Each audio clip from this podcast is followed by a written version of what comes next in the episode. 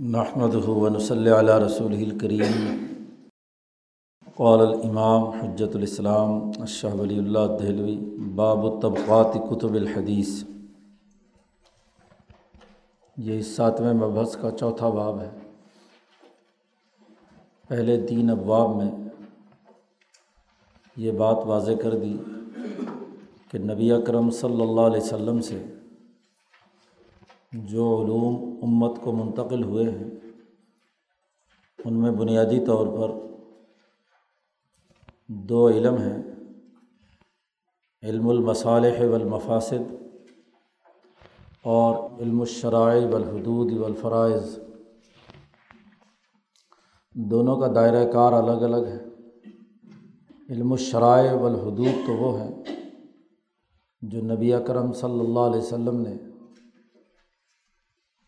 عبادات، معاملات اور اللہ کے ساتھ تعلق قائم کرنے سے متعلق جو شریعت کے بنیادی قوانین، ضابطے اور نظام متعین کیا ہے اور علم المصالح بالمفاصد وہ ہے جو انسانی سوسائٹی کی مسلطوں اور مفسدے کو سامنے رکھ کر بنیادی اخلاق اور اقدار متعین کی ہیں۔ تو نبی اکرم صلی اللہ علیہ وسلم سے جو علم ہم تک علمی اور عملی طور پر منتقل ہوا ہے، وہ دراصل علم الشرائب الحدود ہے۔ اب یہ علم الشرائب الحدود کے حصول کا راستہ کیا ہے؟ وہ سوائے نبی اکرم صلی اللہ علیہ وسلم کی احادیث نبویہ کو جانے اور سمجھے بغیر علم الشرائع والحدود معلوم نہیں ہو سکتا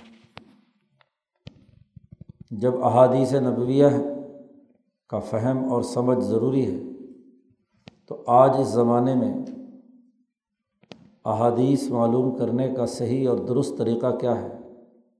اسے شاہ صاحب نے اس باب میں بیان کیا ہے۔ اس حوالے سے شاہ صاحب نے سب سے پہلا ایک بنیادی علمی قاعدہ، جس کے ذیلی بنیادی نکات ہیں، وہ واضح کیے ہیں۔ تین بنیادی نکات ہیں اس علمی قاعدے کے۔ سب سے پہلی بات تو شاہ صاحب نے یہ کہی کہ علم علمی طور پر یہ جان لینا چاہیے۔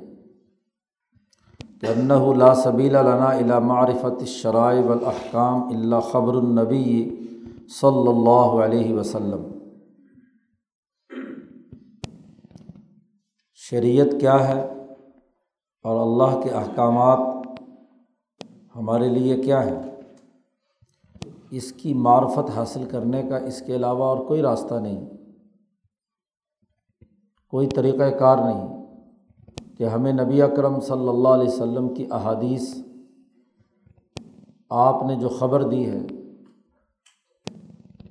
اس کو جب تک ہم معلوم نہیں کرتے، ہمیں نہیں بات چل سکتا۔ کیونکہ ذات باری تعلیٰ کا حکم وہ نبی کے بغیر معلوم نہیں ہو سکتا۔ نبی اکرم صلی اللہ علیہ وسلم نے جو احادیث بیان فرمائی ہیں، جو خبر دی ہے، اسی سے ہمیں علم الشرائع والاحکام معلوم ہو سکتے ہیں۔ بخلاف المصالح، علم المصالح والمفاسد کا جہاں تک معاملہ ہے،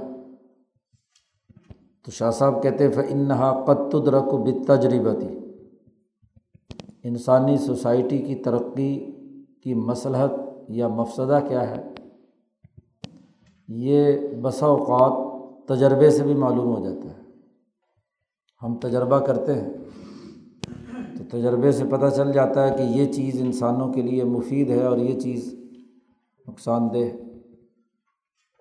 اسی طرح مفسدے کا بھی پتہ چل جاتا ہے تجربات سے۔ اسی طرح علم المصالح والمفاصد معلوم کرنے کا ایک اور طریقہ بھی ہے۔ ون نظر صادق صحیح اور درست غور و فکر اور نظر و فکر۔ نظر ایک اصطلاح ہے منطق کی، کہ جس میں معلوم شدہ دو قضیوں کے ذریعے سے ایک مجہول چیز معلوم کی جاتی ہے۔ نظر، جس کو فکر و نظر بھی کہتے ہیں، اس میں دو چیزیں ہمیں معلوم تھیں۔ ان دونوں کو جب ملایا تو ہمیں ایک تیسرا نتیجہ معلوم ہو گیا۔ منطق میں جسے سہرا اور کبرا کہا جاتا ہے۔ پہلا مقدمہ اور دوسرا مقدمہ۔ دونوں کو جوڑنے سے ہم ایک نتیجے تک پہنچ جاتے ہیں۔ لیکن یہ نظر و فکر صادق ہو۔ صادق تبھی ہوگی کہ جب اس کے دونوں قضیے یا دونوں مقدمے وہ یا تو یقینی ہوں یا بدہی ہو بدہی طور پر اتنے طے شدہ ہوں کہ انسانیت اس کا انکار نہیں کر سکتی۔ جیسے سورج نکلا ہوا ہے، بدی بات ہے۔ بدیہیات کی پھر چھ سات اقسام منطقیوں نے بیان کی ہیں۔ فطرت انسانی ہے، اولیات ہیں، یا ریاضی کے وہ قوانین اور ضابطے ہیں جو فطری طور پر دو اور دو چار، یہ تمام بدیہیات کہلاتی ہیں۔ دونوں مقدمے یا تو بدیہی طور پر ثابت شدہ ہوں کہ تمام انسانیت اسے مانتی ہو یا اتنے یقینی اور قطعی ہوں کہ زن اور گمان یا وہم کا وہاں دخل نہ ہو۔ تو یقینی مقدمات یا بدیہی مقدمات سے جو نتیجہ نکلے گا، یہ نظر صادق کہلاتی ہے اور اس کے نتیجے میں ضرور ہمیں مصلحت کا بھی پتہ چل جائے گا اور مفسدے کا بھی پتہ چل جائے گا۔ اسی طریقے سے علم المصالب المفاصد معلوم ہو سکتا ہے اندازے سے، حدث، جسے کہتے ہیں، کہ معقول، عقلمند انسان اندازہ لگاتے ہیں اور ایسے لوگوں کا اندازہ جو عام طور پر صحیح اور درست ثابت ہوتا ہے۔ تو مسلط کا اندازے سے بھی پتہ چل جاتا ہے، مفسدے کا بھی اندازے سے پتہ چل جاتا ہے۔ تو علم المصالح والمفاسد وہ علم ہے کہ جس کا علم ہمیں حاصل ہو سکتا ہے تجربے سے بھی، صحیح اور صحیح، سچی غور و فکر سے بھی اور صحیح درست اندازے سے بھی۔ لیکن علم الشرائع والحدود یہ ہمیں سوائے حضرت محمد مصطفیٰ صلی اللہ علیہ وسلم یا نبی کی خبر کے اور کسی طرح معلوم نہیں ہو سکتا۔ کیونکہ یہ علم الشرائع والحدود اس کائنات کے خالق و مالک نے لوہے محفوظ میں یا عرش الٰہی پر متعین کی ہے کہ انسانیت کے لیے یہ ہونا چاہیے اور ان چیزوں سے اسے بچنا چاہیے۔ اب اس کا علم سوائے نبی کے اور کوئی ہمارے پاس ذریعہ نہیں ہے۔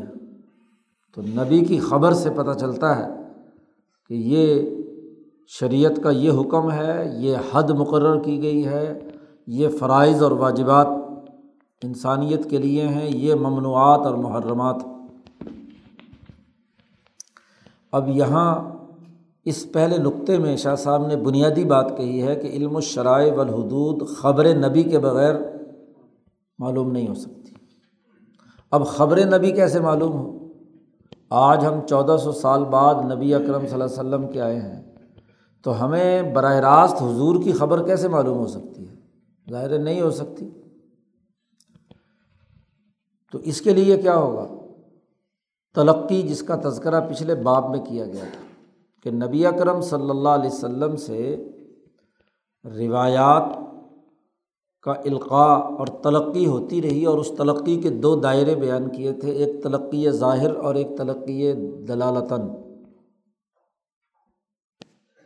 دوسرے نقطے میں شاہ صاحب نے یہ بات بیان کی، ولا سبیلا لنا الا معرفتی اخباری ہی صلی اللہ علیہ وسلم۔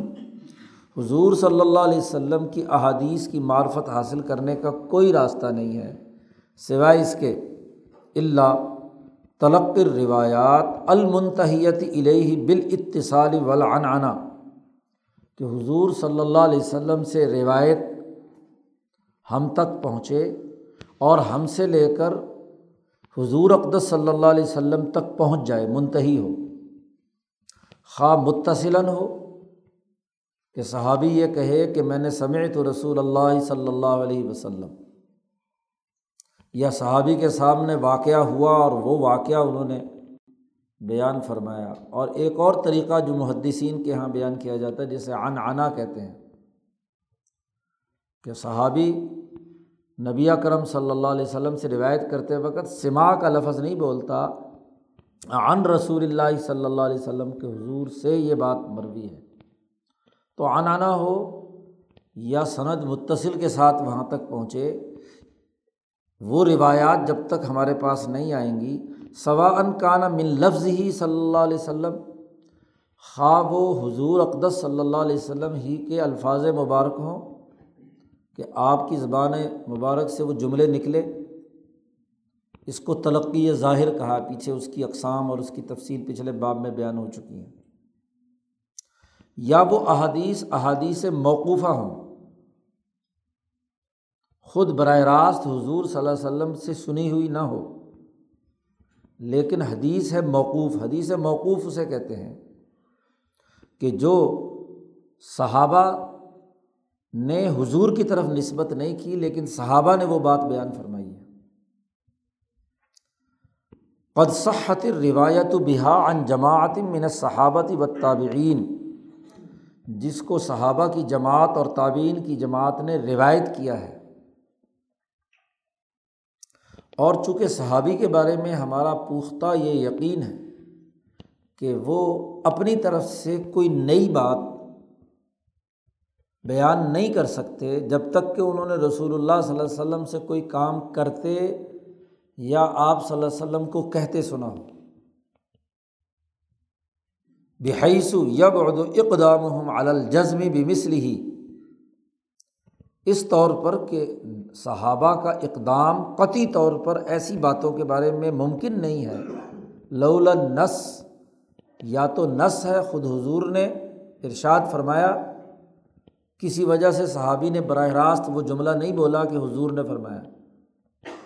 یا اول اشارہ من شارع یا شار علیہ السلام کی طرف سے کوئی اشارہ ہوا اور اس اشارے کو سمجھ کر صحابی نے وہ بات بیان کر دی۔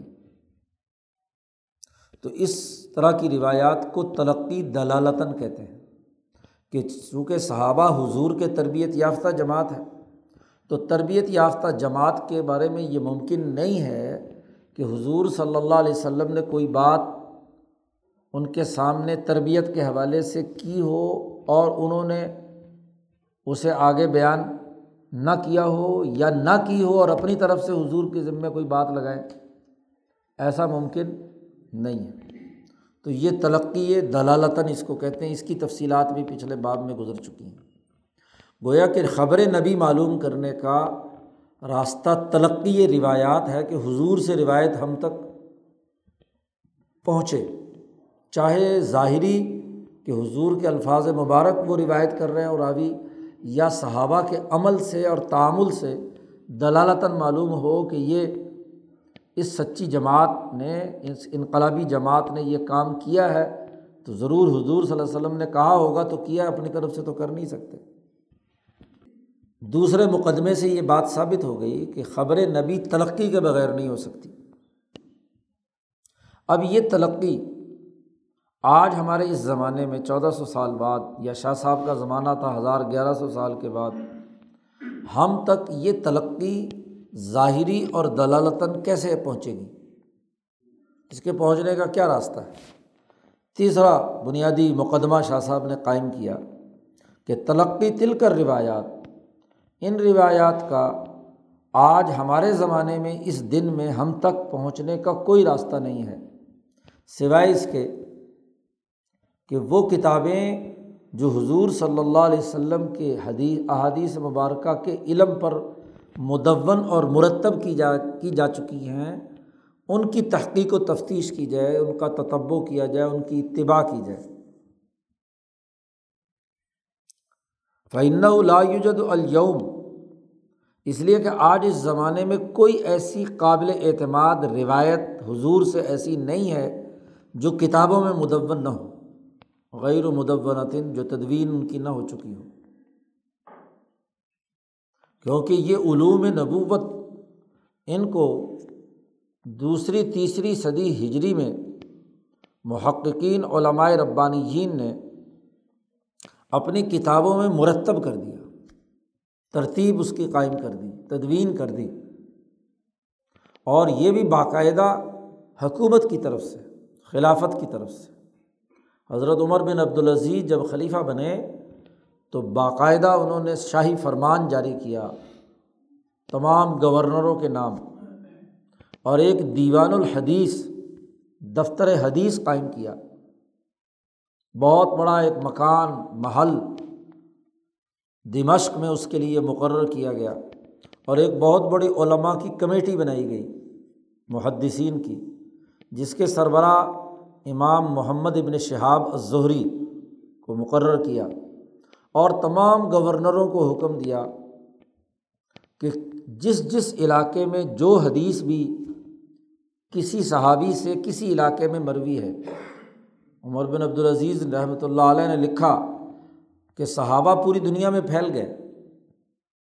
جہاد کے سلسلے میں، دین کے غلبے اور نظام قائم کرنے کے سلسلے میں صرف مدینہ اور مکہ کے اندر ہی نہیں رہے، دنیا بھر میں پھیلے ہیں۔ تو جو صحابی جہاں گئے اور انہوں نے جو علمی مجلس بنائی، کیونکہ نبی کرم صلی اللہ علیہ وسلم نے خطبہ حجت الوداع میں حکم دیا تھا کہ اللہ فلیب الشاہد الغائبہ جو یہاں پر موجود ہیں ہاں، شاہد ہیں، وہ ہر غائب انسان تک میری یہ بات، میرا یہ پیغام، میرا یہ دین پہنچائیں گے۔ تو صحابی کے بارے میں یہ ممکن ہی نہیں کہ حضور سے اس نے یہ بات سنی ہو اور پھر وہ دنیا کے جس علاقے میں گیا ہو اور حضور کی کوئی سنی ہوئی بات اس نے آگے بیان نہ کی ہو۔ کیونکہ یہ تبلیغ کرنا، پہنچانا، حضور نے اس کا حکم دیا فلی ابلغ ہر آدمی اس کی تبلیغ کرے۔ امر ہے۔ تو انہوں نے اپنے اپنے علاقوں میں وہ احادیث بیان کی ہیں۔ تو عمر بن عبدالعزیز تبا تعبین میں ہیں۔ انہوں نے فوری طور پر احکام جاری کیے کہ اب اس وقت احادیث کا جو ذخیرہ صحابہ دنیا سے جا رہے ہیں، اکثر چلے گئے ہیں۔ اور تعبین کا زمانہ ہے، یہ تعبین بھی اگر دنیا سے چلے گئے تو حضور کا علم ختم ہو جائے گا۔ اس لیے تعبین سے جو روایات ہیں یا تبا تعبین تک جو روایات پہنچ چکی ہیں سب پوری دنیا سے اکٹھی کر کے اس دفتر حدیث کے اندر پہنچایا جائے، سرکاری طور پر۔ چنانچہ کہتے ہیں کہ وہ بہت بڑا محل تھا، عمارت تھی جس کے سب کمرے حدیثوں سے لکھی ہوئی رپورٹیں جو آئی ہیں، ان سے بھر گئیں۔ لاکھوں حدیثیں، ہر آدمی نے اپنی اپنی صنعت اور روایت سے وہ احادیث، اور پھر اس کی جانچ پڑتال کی گئی۔ اور اس جانچ پڑتال اور راویوں کی تمام بحث، مباحثے اور تحقیق کے بعد محمد بن شہاب ظہری بنیادی آدمی ہیں جن سے روایات مروی ہیں۔ سیاح ستہ کے بنیادی راویوں میں سے محمد ابن شہاب ظہری ہیں۔ اور سب سے زیادہ روایات حضرت ابو حریرہ رضی اللہ تعالیٰ عنہ سے۔ تو یہ دو آدمی علم حدیث میں بنیادی کردار ادا کرنے والے ہیں۔ خود ابو حرارہ کو حضور صلی اللہ علیہ وسلم نے دعا دی تھی۔ جی۔ حضرت ابو حرارہ فرماتے ہیں، بخاری میں روایت ہے کہ میں نے حضور سے عرض کیا کہ آپ باتیں بیان کرتے ہیں، میں یاد کرنے کی کوشش کرتا ہوں، بسا اوقات بھول جاتا ہوں۔ تو حضور نے فرمایا، چادر ہٹاؤ سینے کی۔ تو حضور نے ایک ہاتھ مارا اور پھونک ماری، جاؤ، اب آئندہ تمہیں کوئی چیز نہیں بھولے گی۔ تو وہ سینے میں محفوظ ہونے لگا، ہر چیز۔ تو صحابہ کی جتنی روایات تھیں، وہ جمع ہوئیں، مرتب ہوئیں پھر ناقدین حدیث نے اس پر گفتگو کی، ایک ایک راوی کا باقاعدہ اس کے لیے طریقۂ کار وضع کیا گیا۔ اسماع الرجال کا ایک علم باقاعدہ مرتب اور مدون کیا گیا کہ جو راوی ہیں، ان کا پورا بایو ڈاٹا پیدائش سے لے کر جی انتقال تک، وہ کن کن مراحل سے گزرا، اس کی دماغی حالت کیسی تھی، اس کی گفتگو کا انداز کیا تھا اس کے معاملات اور لین دین کیسے تھے، وغیرہ وغیرہ۔ صحابی تابی اور تبا تابی تک کا یہ پورا ڈیٹا۔ پھر جب یہ کتابوں میں مرتب ہوا امام بخاری کے زمانے میں، تو کل پانچ طبقات بنتے ہیں یہ۔ طبقۂ صحابہ طبقۂ تعبین طبقۂ تبا تعبین اور پھر ان کے شاگرد اور پانچواں طبقہ امام بخاری کا ہے۔ تو ان پانچوں طبقات کہ ہر طرح کے راوی کا پورا ڈیٹا جمع کیا گیا۔ ہزاروں جلدوں میں کتابیں لکھی گئیں۔ چھوٹی سی مثال، آٹھ دس جلدوں میں طبقات ابن سعد ہے جو صرف صحابہ کے طبقات پر ہے اس کے بعد پھر امام زہبی نے کام کیا، اور لوگوں نے کام کیا، کتابیں مرتب کی گئی راویوں کے بارے میں۔ تو یہ غیر مدون کوئی حدیث نہیں رہی۔ اگر کوئی حدیث تھی اچھا حتیٰ کہ اسرائیلیات تھی، کچھ بھی تھی، ڈیٹا جب جمع کیا گیا تو ساری جمع کی گئی۔ کہیں سے بھی کوئی سنی ہوئی بات، اس کو کیا ہے؟ جمع کر لیا گیا۔ جیسے امام تبری نے جمع کی، ایسے ہی لوگوں نے، جنہوں نے مصنفات جمع ہوئیں، جن میں ہر طرح کی چیزیں، انہوں نے صاف کہہ دیا کہ یہ پڑتال کرنا بعد کا کام ہے۔ سب سے پہلے تو ڈیٹا کلیکشن ہے۔ تو یہ ہم نے مرتب کر دیا۔ جو روایت بھی جیسی کیسی بھی تھی، وہ ہمیں ملی۔ تو اس کے بعد ناقدین حدیث آئے، انہوں نے اس کا نقد اور تحقیق و تجزیہ کیا، کھرا کھوٹا پہچانا، صحیح، ضعیف، کمزور، ان تمام کا پورا تذکرہ کیا۔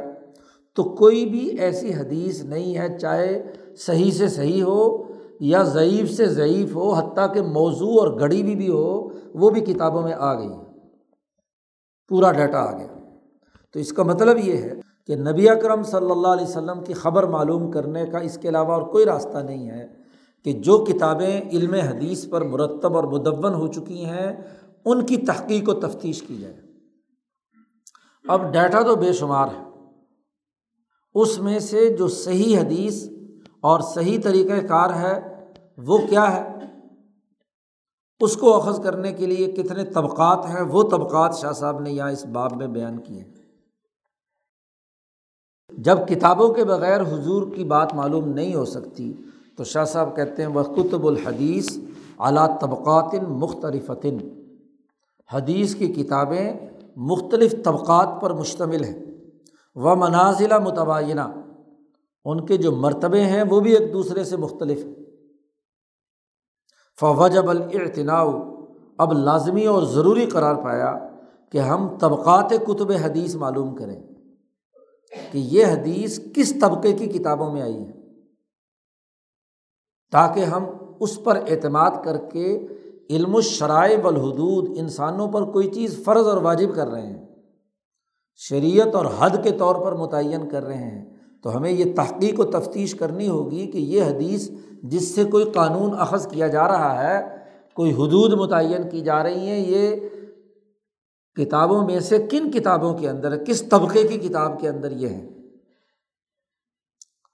تو فنقول ہم یہ کہتے ہیں، شاہ صاحب پہلے آدمی ہیں جنہوں نے ان تمام کتابوں کا جائزہ لے کر ان کے یہ پانچ طبقات متعین کیے ہیں، جو یہاں پورا ذخیرہ، احادیث اور اخبار اور تاریخ سے متعلق جو ہے، اس کے بارے میں شاہ صاحب نے یہ پانچ طبقات متعین کیے ہیں۔ اور اس کے لیے کڑے معیارات شاہ صاحب نے واضح کیے ہیں جو ان محققین، محدثین کے مجموعی غور و فکر اور ان کے طرز فکر و عمل سے اخذ ہوتے ہیں۔ فنقول، ہم یہ کہتے ہیں کہ ہیا بے اعتبار صحتی و شہرا علا اربا طبقات۔ پانچواں طبقہ چونکہ بہت ہی موضوع حدیثوں کا ہے، اس لیے شاہ صاحب نے پانچویں کا یہاں تذکرہ براہ راست نہیں کیا۔ حضور کی حدیث سے متعلق صحت اور شہرت دو چیزیں ہیں۔ کہ صحیح حدیثیں اور صحیح حدیثوں کا معیار علم حدیث میں۔ جن محققین نے صحت اور ضعف کے فیصلے کیے ہیں، انہوں نے اس کے معیارات قائم کیے ہیں۔ ایس او پیز بنائے ہیں کہ درایتاً یعنی عقلی طور پر اس روایت کا متن، اس کی حقیقی نوعیت کیا ہے؟ اور روایتاً کہ اس کی صنعت اور اس کے راویوں کی نوعیت کیا ہے؟ تو روایتاً بھی اور درایتاً بھی کسی حدیث کی صحت کے معیارات قائم کیے ہیں۔ اور سب سے کڑے معیارات امام بخاری نے متعین کیے کہ ان معیارات پر حدیث کو پرکھا جائے گا۔ روایتاً بھی اور درایتاً بھی۔ امام مسلم نے متعین کیے ہیں۔ ان معیارات کو سامنے رکھ کر صحت اور ضعف کا فیصلہ کیا گیا ہے۔ یا امام ابو داود ترمزی نسائی اور معطا ان لوگوں نے متعین کیے ہیں۔ سب سے اعلیٰ معیار معطا بخاری اور مسلم کا ہے، پھر ابو داود ترمزی اور نسائی کا ہے۔ ان معیارات کو جو اس کے لیے مقرر کیے گئے ہیں، اس کے نقطۂ نظر سے احادیث کا جائزہ لینا۔ اور دوسری بڑی اہم ترین بات وہ یہ ہے کہ وہ احادیث یا احادیث کا وہ مجموعہ، ان روایات کا وہ مجموعہ امت میں شہرت کے اعتبار سے، مشہور ہونے کے اعتبار سے اس کی نوعیت کیا ہے۔ اور مشہور ہونے کا مطلب کوئی پروپگیٹ کرنے کی بات نہیں ہو رہی۔ آگے جا کر خود شاہ صاحب اس کا ذکر کریں گے۔ کہ مشہور ہونے کا مطلب یہ ہے کہ وہ صحابہ، اور اگر صحابہ میں دو تین صحابی ہی ہیں، لیکن کم از کم تعبین کے زمانے میں وہ حدیث مشہور ہو چکی ہو امت کے اندر تبا تعبین میں۔ پھر اس ہر طبقے میں وہ مشہور ہوتی ہوتی امام بخاری تک، پانچویں طبقے سے پہلے تک بھی وہ مشہور ہو۔ اور پھر جب وہ کتاب میں آ گئی تو کتاب بھی لوگوں کے اندر مشہور ہو چکی ہو۔ اور مشہور ہونے کا مطلب صرف یہ نہیں ہے کہ عام عوام میں، بلکہ جو ناقدین حدیث ہیں، محققین ہیں فقہا ہیں، انہوں نے اس کتاب پر ہر طرح سے ناقدانہ نظر ڈال کر اس کے الفاظ، اس کی روایات، اس کی لغت، اس کی مشکلات، اس کے غرائب، اس کی ہر چیز کی ایسی ایسی چھان پھٹک کی ہو کہ بال کی کھال ادھیڑ دی اور پھر اس پر لوگ متفق ہوں۔ یہ شہرت ہے معیار تو صحت، سندن بھی اور متنن بھی۔ اور شہرت صحابہ کے بعد سے اب تک اس پر اتنے اس کے پہلوؤں سے گفتگو کی جا چکی ہو کہ وہ تمام امت کے اندر جی مشہور ہو چکی ہو۔ اور یہ بات قرآن نے صاف طور پر کہہ دی کہ مومنین مسلمان اجتماعی طور پر گمراہی کے راستے پر نہیں جا سکتے۔ خاص طور پر صحابہ تعبین اور یہ قرن اول کا زمانہ، خیر القرون قرنی سم الدین جلون سم الدین جلون امام شافی نے اس آیت سے ہی استدلال کیا تھا۔ میں یوشاق رسول ممباد ما طب الحم الہدا و یت طب غیر صبیر المنین کہ مسلمانوں کے راستے کے علاوہ کسی اور راستے کی اتباع کی۔ تو ایسا ممکن نہیں ہو سکتا کہ صحابہ تعبین فقہ سارے ہی نوز اللہ گمراہی کے راستے پر چلے گئے ہوں۔ بس صرف چار پانچ آدمی مسلمان رہے ہوں، باقی سارے نوز اللہ غلط راستے پر چلے گئے ہوں۔ ایسا ممکن نہیں ہو سکتا۔ قرآن کہتا ہے۔ تو اس لیے جو امت کا اجماع ہے اور وہاں جو شہرت ہو چکی ہے اس حوالے سے کتابوں کا تعین کیا جائے گا۔ صحت اور شہرت دو معیار ہے اس کے اعتبار سے کتابوں کے چار طبقے ہیں، جو حضور کی احادیث پر مشتمل ہے اور یہ کیوں ہے اس کی بھی ایک دلیل بیان کی ہے شاہ صاحب نے کہ صحت اور شہرت کے اعتبار سے کتابوں کے چار درجے کیوں ہیں؟ وزال کا یہ چار طبقے اس لیے ہیں کہ لنا اس لیے کہ نمبر ایک، اعلیٰ اقسام الحدیث کما عرف تفیمہ سبقہ احادیث کی اقسام میں سب سے بلند تر حدیث وہ ہے، جیسا کہ تم پیچھے، پچھلے باب میں اس پر بحث ہو چکی ہے کہ ماں صبات بت تواتر وہ حدیث جو تواتر سے ثابت ہے۔ تواتر کے بھی دونوں وہاں مطلب بیان کیے گئے، تواتر لفظی اور تواتر معنوی۔ تو جو تواتر سے احادیث ثابت ہے سب سے اعلیٰ حدیث وہ ہے۔ وہ اجماعت الامت اعلیٰ قبول ہی ولعمل بھی اور وہ تواتر والی حدیث جس پر پوری امت کا اس کی قبولیت پر اجماع ہے اور امت بحثیت مجموعی اس پر عمل کر رہی ہے۔ سب سے اعلیٰ درجہ وہ ہے۔ سما اس کے بعد دوسرا درجہ وہ ہے۔ کہ مستفاظہ من ترکن متعدد لائب کا معاہا شبہتن یوتدبہ وہ حدیث جو مشہور ہے، مستفیض مشہور ہے، مختلف ترک سے آئی ہے۔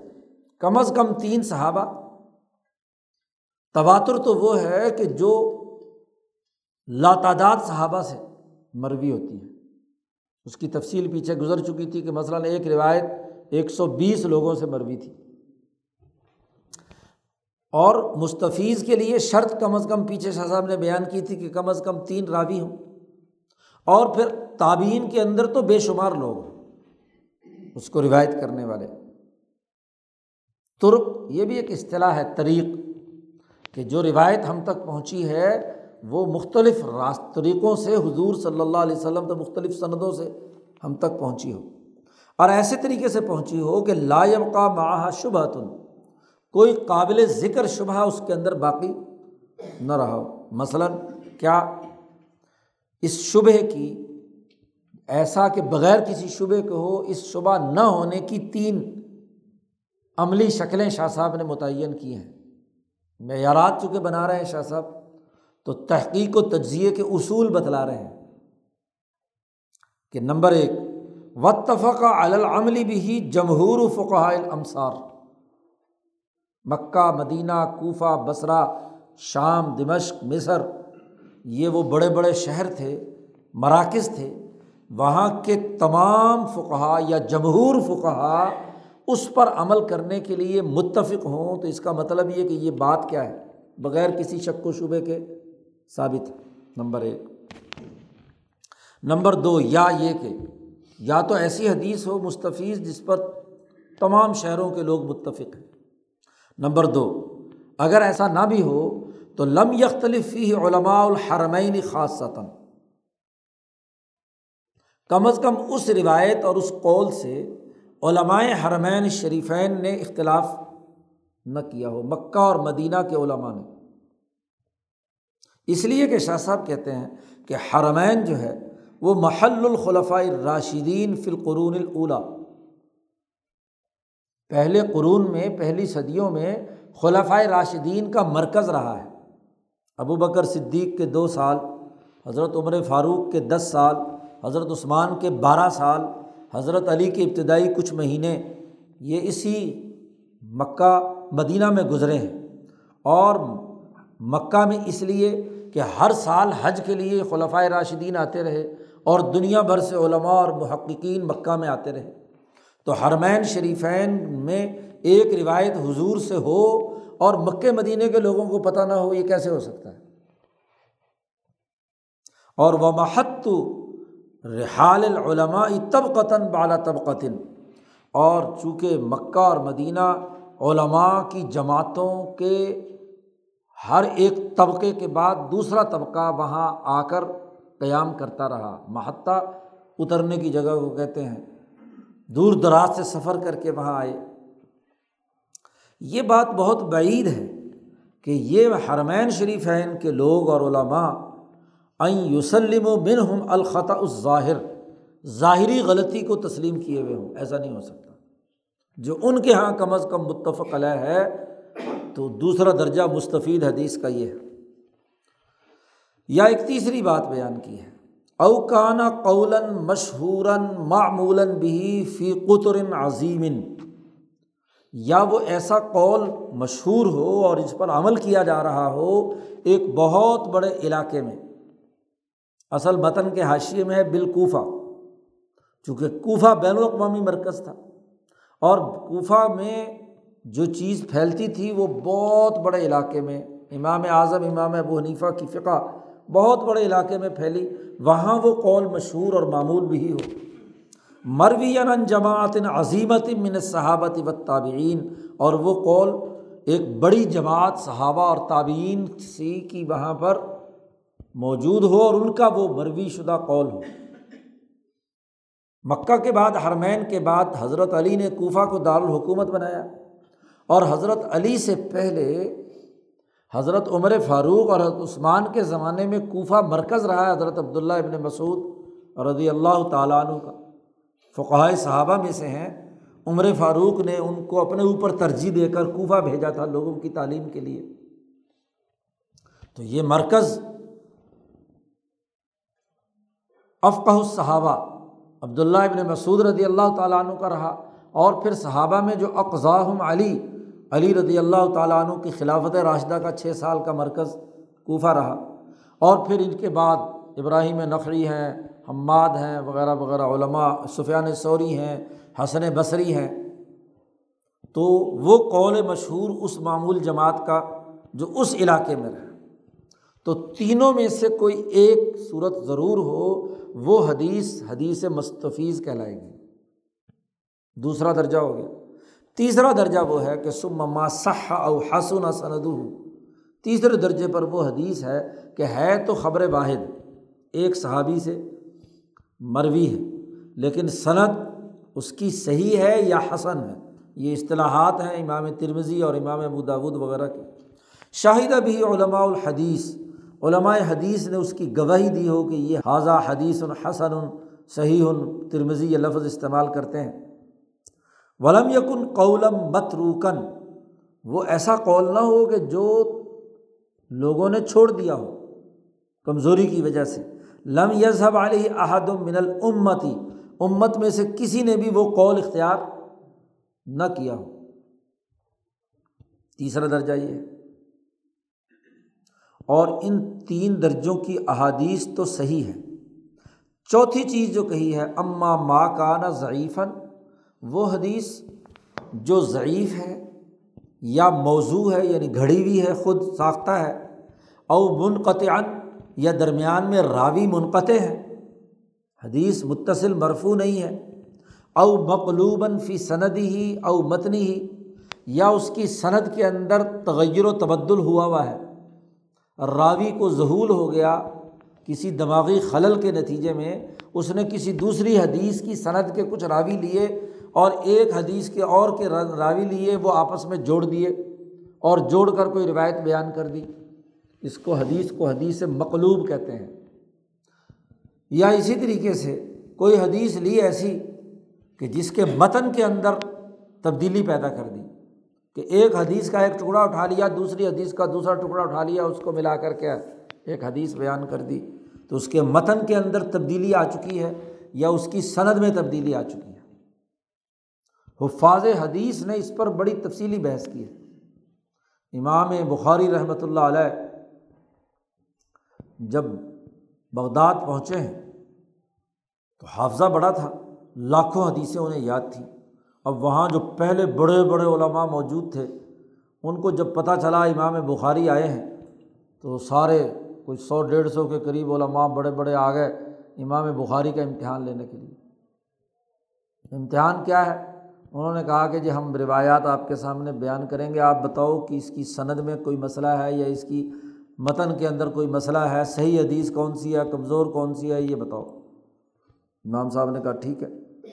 اب امام صاحب خاموشی سے بیٹھ گئے۔ اب ان لوگوں نے، علماء نے سو کے قریب حدیثیں ایسی تھیں جن میں متن میں بھی تبدیلیاں کر دی امتحان لینے کے لیے اور سند میں بھی تبدیلیاں کر دی۔ تو انہوں نے ایک حدیث پڑھی کہ بتاؤ، امام بخاری نے کہا، جتنی حدیثیں تم نے مجھ سے پوچھنی ہے نا، ساری بتا دو ایک ہی دفعہ۔ اچھا جی انہوں نے ایک ہی دفعہ سو حدیثیں ہاں جی مختلف حد ثنا فلاں فلاں فلاں فلاں صنعت بیان کی اور حدیث بیان کر دی پھر۔ تو سو ایک ترتیب کے ساتھ انہوں نے امام بخاری کے سامنے بیان کیا اور کہا کہ اس حدیث کے، ان حدیثوں کے بارے میں آپ بتائیں، صحیح کون سی ہے غلط کون سی۔ اب امام بخاری نے جب جواب دینا شروع کیا تو پہلے ان کی جو غلط احادیث بیان کی ہوئی تھیں، ان کو لفظ ب لفظ سنایا کہ تم نے یہ نمبر ایک حدیث سنائی تھی، اس کی یہ صنعت بیان کی تھی، اس کا یہ متن بیان کیا تھا۔ اس میں، اس کی صنعت میں فلاں فلاں خرابی ہے۔ یہ ٹکڑا تم نے فلاں جگہ سے اٹھایا ہے، یہ فلاں جگہ سے اٹھایا ہے۔ اور اس کے متن میں یہ خرابی ہے، جو تم نے جوڑ لگائے ہیں۔ اور یہ صحیح حدیث اور صحیح راویوں کی صنعت یہ ہے۔ پھر ترتیب وار جو انہوں نے دوسری حدیث بیان کی تھی، اس دوسرے حدیث کو کیا ہے؟ ان کی غلط حدیث بما سند بیان کی اور اس کی غلطیاں بیان کی اور پھر صحیح سند اور صحیح حدیث بیان کی۔ چلو جی صحیح حدیثیں یاد ہوں تو وہ تو بات ہے، لیکن اسی مجلس میں جو وہ روایت بیان کر رہے ہیں، غلط بھی یاد کر کے۔ اتنا بڑا حافظہ تھا امام بخاری رحمۃ اللہ علیہ۔ سو کی سو اسی ترتیب سے ان کی۔ تو یہ جتنے حفاظ حدیث جنہیں کہا جاتا ہے، جنہوں نے صحت اور ذوف کا کام کیا ہے، یہ ایسا نہیں ہے کہ بس چند کتابیں پڑھ کر انہوں نے کر لیا ہو۔ لاکھوں حدیثوں کی تحقیق و تفتیش تمام تر دنیا کے ممکنہ عقلی معیارات کو سامنے رکھ کر انہوں نے احادیث کی تجوین و ترتیب کی ہے۔ اپنے دور کے علمی معیارات بلکہ آج تک بھی ویسے معیارات پیش نہیں کیے جا سکے، جس کی بنیاد پر انہوں نے احادیث کو مرتب کیا ہے۔ یا اسی طریقے سے شاہ صاحب کہتے ہیں کہ وہ احادیث جو مجہول لوگوں کی ہیں، جس کے بارے میں عطا پتہ ہی نہیں کہ کون ہے، کیا ہے۔ مجاہیل کی روایات انہیں کہا جاتا ہے۔ یا ایسی روایات کہ جس پر تمام صلف کا طبقہ تن بال طبقہ تن اتفاق اور اجماع ہے، اس کے مخالف بات ہے۔ تو فلاں سبیلا القول بھی ایسی حدیثوں کی طرف کسی قسم کی گفتگو نہیں کی جا سکتی، اس سے شریعت ثابت نہیں ہو سکتی۔ علم و شرائع والحدود ثابت نہیں ہو سکتا۔ اس کے ثبوت کے لیے ضروری ہے کہ کم از کم وہ حدیث جو تین چیزیں بیان کی ہیں پیچھے، اس کے حساب سے چار طبقات بنتے ہیں۔ تو یہ چار طبقات ہاں جی احادیث کی اس درجہ بندی سے سامنے آتے ہیں۔ اب ان تمام کو سمیٹتے ہوئے شاہ صاحب کہتے ہیں فصحت حدیث کی صحت کا مطلب یہ ہے کہ یش تریتا مؤلف الکتاب اعلیٰ نفس ہی کتاب کی تصنیف کرنے والے نے تعلیف کرنے والے نے اپنے اوپر یہ شرط لگا دی کہ ایراد ما صحا او حسنا جو حدیث صحیح ہوگی وہ اپنی کتاب میں لکھے گا، جو صحیح نہیں ہوگی وہ نہیں لکھے گا۔ یا کم از کم حسنا وہ حدیث حسن ہوگی تو لکھے گا۔ غیر مقلوب وہ مقلوب حدیث بھی نہیں ہوگی، وہ شاز بھی نہیں ہوگی، وہ ضعیف بھی نہیں ہوگی۔ اور اگر کسی روایت میں کوئی اس طرح کی کمزوری موجود ہوگی بھی، تو اللہ ماں بیان حال ہی، اس کی حالت بیان کر دی جائے گی کہ اس حدیث میں یہ کمزوری ہے۔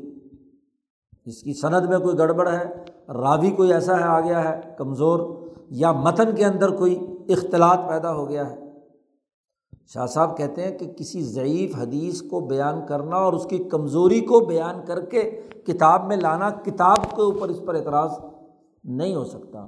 وہ کتاب بھی درست کتاب ہی شمار ہوگی کیونکہ اس نے اپنی کتاب کے اندر واضح کر دیا کہ اگر کسی حدیث میں ایسا کوئی مسئلہ ہوگا تو وہ ضرور اس کی نشاندہی کر دیں گے۔ اس کو صحت کہا جاتا ہے۔ اور شہرت کسے کہتے ہیں؟ شاہ صاحب کہتے ہیں شہرت یہ ہے کہ وہ احادیث جو اس کتاب میں ذکر کی گئی ہوں، وہ محدثین کی زبانوں پر جاری ہوں۔ قبل تدوینی ہا و بعد تدوینی ہا کتاب میں مرتب اور مدون ہونے سے پہلے بھی تعبین میں تبا تعبین میں اور اس کے بعد محدثین میں اور جب کتاب میں مدون ہو گئی تو بعد کے تمام لوگوں میں بھی وہ حدیث مشہور ہو چکی ہو، وہ کتاب مشہور ہو چکی ہو، وہ تدوین کے بعد بھی مشہور ہو۔ فیقون و آئمت الحدیث قبل المولف روا بترک ان شتہ اس کی شہرت کا یا ہاں جی ان کی زبانوں پر ہونے کا مطلب یہ ہے کہ جو حدیث کے بڑے بڑے امام گزرے ہیں، اس کتاب کے لکھنے سے پہلے انہوں نے مختلف سندوں سے اس حدیث کو روایت کیا ہو۔ اور وہ اور ادوحا فی مساندہم و مجامعہم انہوں نے اپنی مسانید میں مسند وہ کتاب کہلاتی ہے کہ جس میں ایک صحابی کی ساری روایت ایک جگہ پہ جمع کی گئی۔ جیسے مسند احمد ہے۔ اسی طریقے سے مسانید، کہ مثلاً عبداللہ ابن عمر کی ساری حدیثیں ایک ہی جگہ پر، عبداللہ ابن مسعود کی الگ جگہ پر، انس ابن مالک کی الگ جگہ پر، تو ان کو مسانید کہتے ہیں۔ اور مجامی ہاں جی مجموعے جن میں کسی ترتیب سے کسی نے کتاب التہارت سے لے کر فرائض تک مرتب کر دیا فقی ترتیب بیان کی، کسی نے تفسیر کو سامنے رکھا، کسی نے کسی اور چیز کو سامنے رکھا۔ اور پھر اس مؤلف کے بعد بھی لوگ اس کتاب کی روایت آگے بیان کرنے میں، پڑھنے، پڑھانے میں مشغول ہو گئے ہوں۔ اس کو زبانی یاد کیا ہو لوگوں نے۔ اس کی جو اشکالات ہیں کسی جگہ پر کسی لفظ کو سمجھنے کے حوالے سے، تو اس کی لغوی تشریح کر کے اس کو کھولا ہو، اس کے غرائب، غریب، اجنبی لفظوں کی تشریح کی گئی ہو، اس کی اعراب اور ترکیب بیان کی گئی ہو، اس کے حدیث کے تمام ترک کہ کن کن راویوں سے، کیسے کیسے، کن کن لوگوں سے یہ حدیث مروی ہے، اس کی تخریجات کی ہوئی ہوں وہ استمبات فقہ ہی ہا اور اس حدیث سے جو قانونی مسئلے فقی مسئلے مستمت ہوتے ہیں، وہ بھی لوگوں نے کیے ہوئے ہوں۔ اور ولفحص ان احوال رواتی ہا تب قطن باد تب قطن الا یومنا حاضہ شاہ صاحب کہتے ہیں، ہمارے زمانے تک لوگوں نے ہر طبقے کے راویوں پر تفصیلی بحث کر کے ان کو کیا ہے؟ ان کے بارے میں واضح کیا ہو کہ یہ راوی ایسا ہے، یہ راوی ایسا ہے، یہ طبقہ ایسا ہے، یہ لوگ ایسے ہیں، یہ وغیرہ وغیرہ۔ حتیٰ لا یب کا شعی ان شہرت کے اندر یہ بات بھی داخل ہے کہ کوئی اس کتاب کا ایک زیر زبر بھی ایسا باقی نہ رہا ہو کہ جس پر بحث نہ کی گئی ہو۔ لغویوں نے اپنی جگہ پہ بحث کی ادیبوں نے اپنی جگہ پر بحث کی فقہ نے اپنی جگہ پر بحث کی، محدثین نے اپنی جگہ پر بحث کی، فصاحت و بلاغت والوں نے اپنی بحثیں کی۔ کوئی پہلو، علمی پہلو نہیں باقی بچا کہ جہاں اس کتاب کے ہر ہر لفظ پر لوگوں نے بحث نہ کی۔ اس کی شروحات نہ لکھی۔ وہ کتاب مشہور کتاب کہلائے گی۔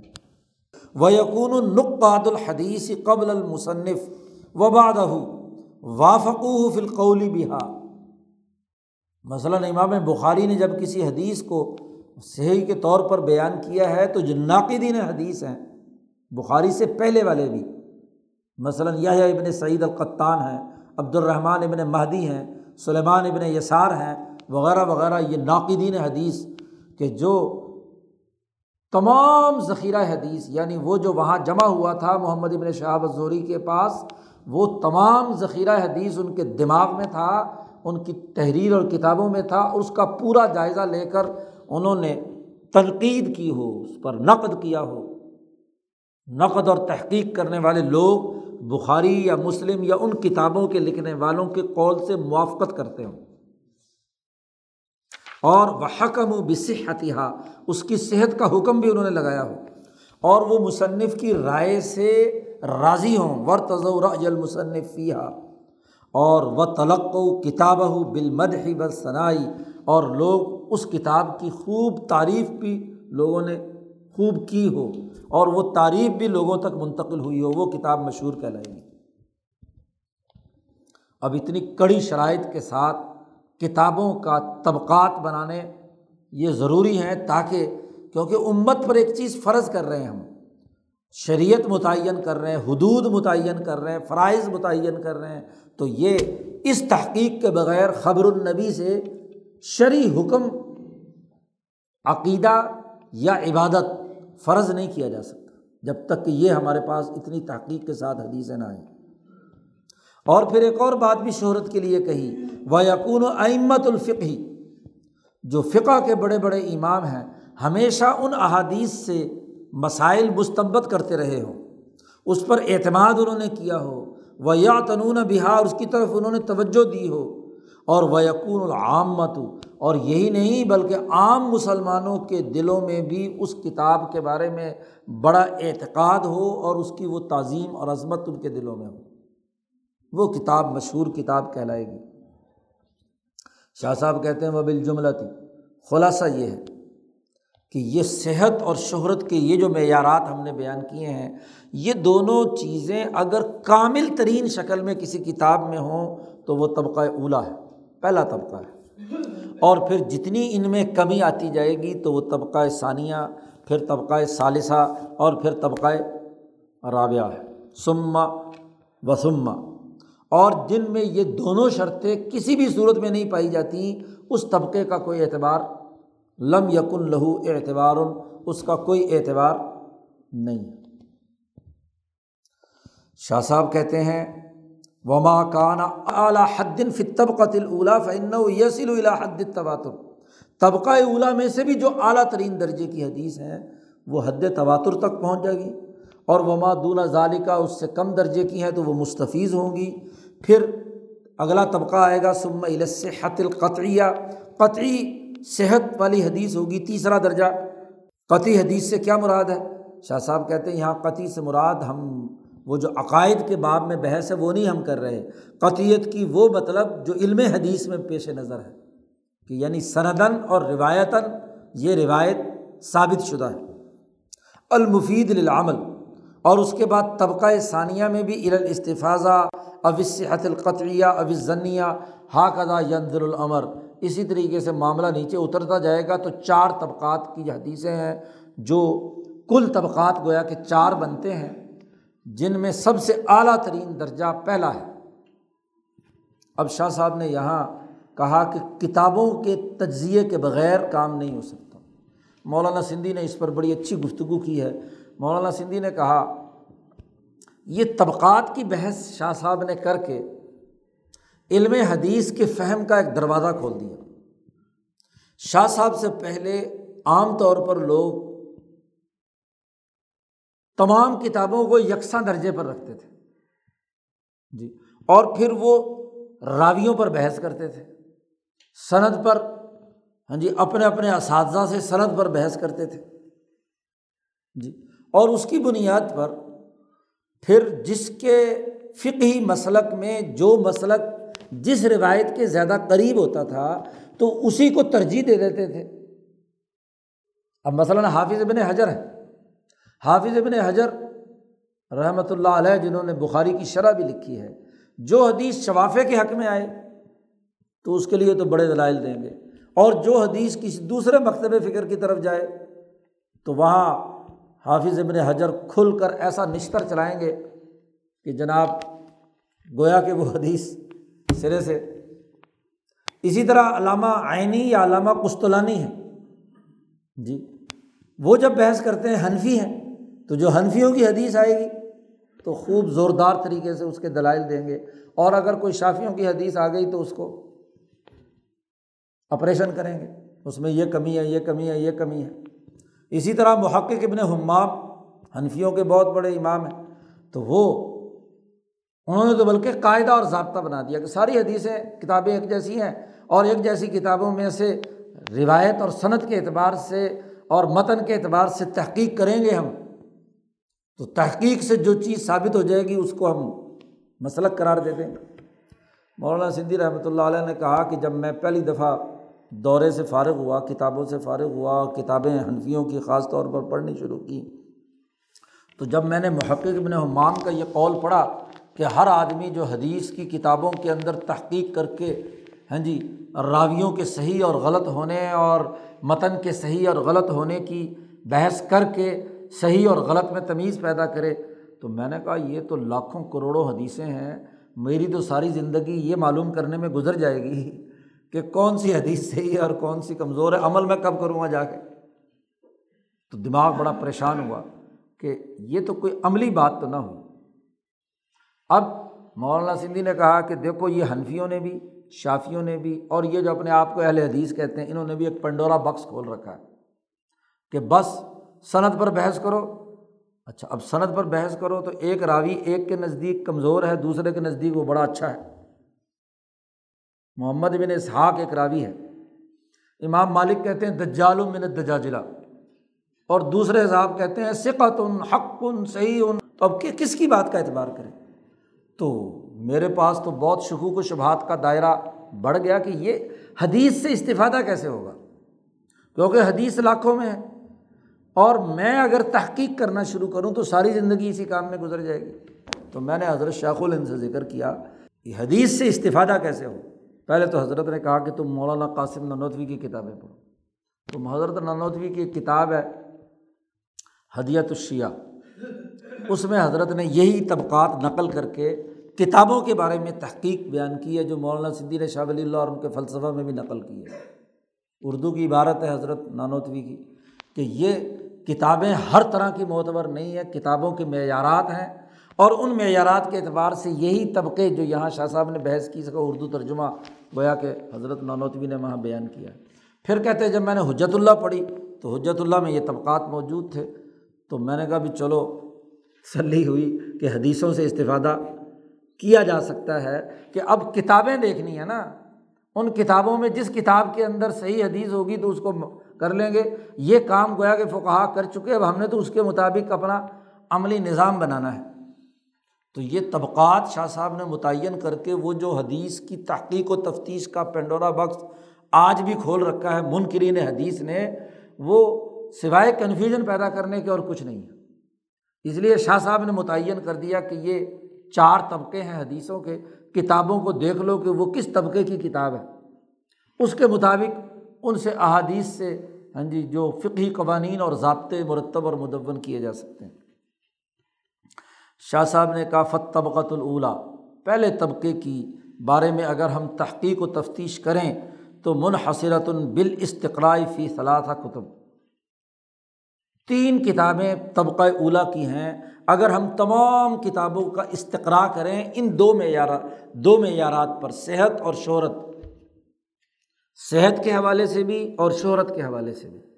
یہ جو ہم نے پیچھے معیار قائم کیا، اس کے نتیجے میں کتابوں کا اگر استقرا کریں، ایک ایک کتاب کو پڑھیں، تو اس سے ہمیں معلوم ہوا، شاہ صاحب کہتے ہیں، تین کتابیں ہیں۔ معطا صحیح بخاری اور صحیح مسلم۔ معطا کا خاص طور پر یہاں شاہ صاحب نے ذکر کیا ہے۔ اور معطا کے صحیح ہونے، اصح القتبی بادہ کتاب اللہ ہونے کے سات آٹھ دلائل دیے ہیں۔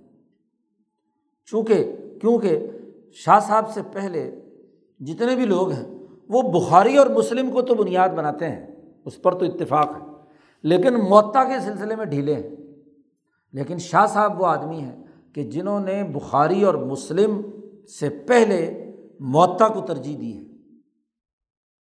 معطا امام مالک۔ اور شاہ صاحب نے اس کے دلائل یہاں بھی پیش کیے ہیں، بلکہ شاہ صاحب نے اگلا کام یہ کیا کہ اسی معطا کی احادیث الگ سے مرتب کی ہیں، جو المصوع من احادیث المعطا کے نام سے عربی میں اور پھر اس کی فارسی میں شرح لکھی۔ کہ مرکزی اور بنیادی کتاب تعامل اہل مدینہ کی احساس پر وہ معطا امام مالک ہے۔ کیوں اس کو شاہ صاحب نے ترجیح دی ہے؟ اس کے دلائل شاہ صاحب نے بیان کیے ہیں۔ نمبر ایک قول شافی اصح القتب بعد کتاب اللہ معطا مالک۔ امام شافی محمد ابن ادریس الشافی کا قول ہے کہ اللہ کی کتاب قرآن حکیم کے بعد دنیا کی سب سے صحیح ترین کتاب معطا امام مالک ہے۔ اب لوگ کہتے ہیں کہ جی یہ بخاری اور مسلم تحریر نہیں ہوئی تھی، کہ جی یہ تو بخاری اور مسلم سے پہلے کی بات ہے۔ پہلے کی بات ہے، عملی بات کرو۔ امام شافی بخاری کے دو درجے کے بعد استاد ہیں۔ امام احمد بن حنبل سے امام بخاری روایت کرتے ہیں۔ امام احمد بن حنبل، امام شافی کے شاگرد ہیں۔ تو امام شافی کا قول اپنے دور کی کتابوں کے تناظر میں معطا پر۔ تو ایک فقی کا قول ہے۔ اور پھر دوسری دلیل دی ہے کہ وطفقہ اہل الحدیث اس پر تمام محدثین کا اتفاق ہے کہ اعلیٰ ان جمیع معافی ہی صحیح ہونا یہ مالک ومن وافقہ امام مالک کی فقہ، ان کی رائے اور جو ان سے موافقت رکھنے والے ہیں، ان کے مطابق معطا کا ہر ہر حدیث اور ہر ہر جملہ بالکل کیا ہے؟ صحیح ہے۔ اور وہ اما علارہ یہ غیر ہی اور جو معطا امام مالک کے علاوہ باقی فقہ ہیں، شافی ہوں یا حنفی ہوں یا حمبلی ہوں، تو ان کی رائے کے مطابق بھی فلئی صفی ہی مرسلن اس معطا کے اندر کوئی ایسی حدیث نہیں جو مرسل ہو یا منقطع ہو یعنی جس کے درمیان میں بظاہر انقطاع آ رہا ہے۔ مرسل صحابی ہے یا تابی ہے یعنی جس کی صنعت حضور تک نہیں پہنچ رہی۔ انقطاع تو وہ ہوتا ہے کہ جو صحابی اور راوی کے درمیان میں کوئی راوی سلپ ہو گیا۔ اور یا یہ کہ جو حضور صلی اللہ علیہ وسلم کے بعد صحابی درمیان میں نہیں ہے، کسی تعبیر ہے، بیان کیا وہ مرسل۔ تو مراسیل زیادہ تر ہیں اس کتاب کے اندر۔ تو مگر یہ کہ اللہ قد تسل سند بھی منترکن اخرا دوسرے محدثین نے اس کی مرفو متصل پوری صنعت بیان کی ہے۔ کوئی روایت معطا میں ایسی نہیں ہے۔ فلاں جرم انہا صحیحت من حاضل وجہ ہاں جی کوئی اس کے اندر پہلو نہیں ہو سکتا، کوئی شک نہیں ہو سکتا کہ یہ کتاب صحیح نہ ہو۔ اب اس جدید دور میں بھی جو محققین ہیں معطا کے، انہوں نے دنیا بھر کا، چونکہ اب یہ کمپیوٹرائز کا زمانہ آ گیا ہے، تو ہر روایت اور صنعت سامنے آ چکی ہے۔ تو معطا میں ابھی تک چار حدیثیں صرف ایسی ملی ہیں، چار مراسیل ملے ہیں ایسے کہ جن کی صنعت باقی کتابوں میں ابھی تک دریافت نہیں ہوئی، ورنہ پوری معطا کی تمام روایات کی متصل مرفوع صنعت دوسری کتابوں سے دریافت ہو چکی ہیں۔ دوسری دلیل یہ تیسری دلیل یہ ہے کہ وقت سن فی زمان مالک معطات کثیرہ فی تخریجی احادیث ہی امام مالک کے زمانے میں بہت ساری معطات لکھی گئیں۔ معطات معطا کو معطا اس لیے کہتے ہیں، لفظ معطا کا معنی، وتی کا معنی ہوتا ہے روندنا یعنی لوگوں نے اس کتاب کے حصول کے لیے دور دراز کی زمینیں روندی اونٹوں پر دور دراز سے لوگ سفر کر کے آئے مدینہ اور مدینہ سے پڑھ کر دور دراز تک لوگ پہنچے۔ اس لیے اس کو معطا یعنی جس کے لیے اپنے جان، اپنے جسم، اپنے جانور، اپنی زمین روندی جائی گئی، تو اس کے لیے لفظ معطا استعمال کیا گیا۔ تو بہت ساری معطات لکھی گئی ہیں اس کتاب کی، احادیث کی تخریج کے لیے۔ اور اس کی جتنی بھی منقطع روایات ہیں، ان کو متصل صنعت بیان کی ہے۔ جیسے مثلاً شاہ صاحب کہتے ہیں، ابن ابی زیب کی کتاب ہے سفیان ابن عیانہ کی کتاب ہے، سفیان سوری کی کتاب ہے، معمر کی کتاب ہے اور اور بہت سارے ایسے لوگ جو امام مالک کے ساتھ اپنے اساتذہ میں شریک ہیں۔ یعنی مالک کے جو استاد تھے، مالک کے برابر کے، مثلاً لیس ابن سعد ہیں، وغیرہ وغیرہ، یہ جو امام مالک کے برابر کے کلاس فیلو ہیں، ان تمام کی کتابوں سے معطا کی ہر روایت کی مرفوع متصل صنعت موجود ہے۔ اس لیے تیسری دلیل یہ ہے۔ اور چوتھی دلیل اس کتاب کے اصح القتب بادہ کتاب اللہ ہونے کی یہ ہے کہ وقت رواہ عن مالک بغیر واسطہ امام مالک سے براہ راست اس کتاب کو روایت کرنے والے ایک ہزار سے زیادہ آدمی ہیں۔ ایک ہزار سے زیادہ محدثین ہیں جنہوں نے براہ راست امام مالک سے یہ کتاب پڑھی، سنی اور آگے روایت کی۔ دنیا کی کسی کتاب کے بارے میں ایسا نہیں ہے۔ کہ انسانوں کی لکھی ہوئی کتاب ہو اور اس کو بڑے بڑے جہابزہ محدثین نے حدیث کی کتابوں میں کوئی حدیث کی کتاب ایسی نہیں ہے کہ جس کو ہزار آدمیوں نے براہ راست سنا ہو اور وہ ہزار بھی ہر شعبے کے ہیں۔ اس میں حکمران بھی ہیں، اس میں محدثین بھی ہیں، اس میں فقہا بھی ہیں۔ اور وقت ضرب الناس۔ اتنے لوگ وہاں آئے ہیں، یہ تو ہزار تو وہ لوگ ہیں جنہوں نے آگے جا کر اس کتاب کو پڑھایا ہے اور وہ استاد بن کر آگے لوگوں کو منتقل کرتے رہے ان کے علاوہ وقت ضرب ناصفی اقباد البلی الا مالک من اقاصل بلاد لوگوں نے دور دراز سے اپنے اونٹوں پر سفر کر کے دور دراز سے امام مالک کے پاس آ کر یہ کتاب پڑھی ہے۔ اور یہ جملے حضور صلی اللہ علیہ وسلم کے ہیں۔ کما قان نبی صلی اللہ علیہ وسلم ذاکرہ فی حدیث ہی جیسا نبی اکرم صلی اللہ علیہ وسلم نے اپنی حدیث میں اس بات کا تذکرہ کیا تھا، آپ صلی اللہ علیہ وسلم کا یہ قول امام ترمزی نے روایت کیا ہے کہ یوشک و یزرب الناس و اقباد البلیت البول العلم۔ قریب ہے کہ لوگ اونٹوں پر دور دراز سے سفر کرتے ہوئے علم کی تلاش میں آئیں گے۔ فلاں یجون احدن عالم من عالم المدینہ۔ مدینہ کے عالم سے بڑھ کر دنیا میں ان کو کوئی اور عالم نہیں ملے گا۔ تو مدینہ کا لفظ استعمال کیا حضور نے۔ اور اس بات پر تمام کا اجماع ہے کہ یہ عالم مدینہ امام مالک ہے۔ امام مالک ہے۔ سفیان ابن عیانہ اور عبد الرزاق جن کی مصنف ہے، ان کا قول یہ ہے کہ یہ کون آدمی ہے؟ سوائے امام مالک کے کسی پر یہ حدیث فٹ نہیں بیٹھتی۔ اور یہ جو ہزار آدمی روایت کرنے والے ہیں، شاہ صاحب کہتے ہیں فمن ہم المبرزون من الفقہ فقہ میں سے اونچے درجے کے محققین فقہ جیسے مثلاً امام شافی ہیں۔ امام شافی محمد ابن ادریس الشافی امام مالک کے شاگرد ہیں۔ جی محمد ابن الحسن، جو امام شافی کے بھی استاذ ہیں۔ اشیبانی حنفی جو امام ابو حنیفہ کے بھی شاگرد ہیں اور امام مالک کے بھی شاگرد ہیں۔ انہوں نے یہ معطا امام مالک سے روایت کیا ہے، جس کو معطا امام محمد کہا جاتا ہے۔ اسی طریقے سے ابن وہب ہیں، ابن القاسم ہے یہ فقہا ہے بڑے بڑے فقہا انہوں نے امام مالک سے یہ حدیث کی کتاب پڑھی، روایت کی۔ اسی طریقے سے وہ من ہوں ان میں بڑے بڑے تجربہ کار اور اعلیٰ پائے کے محدث ہیں۔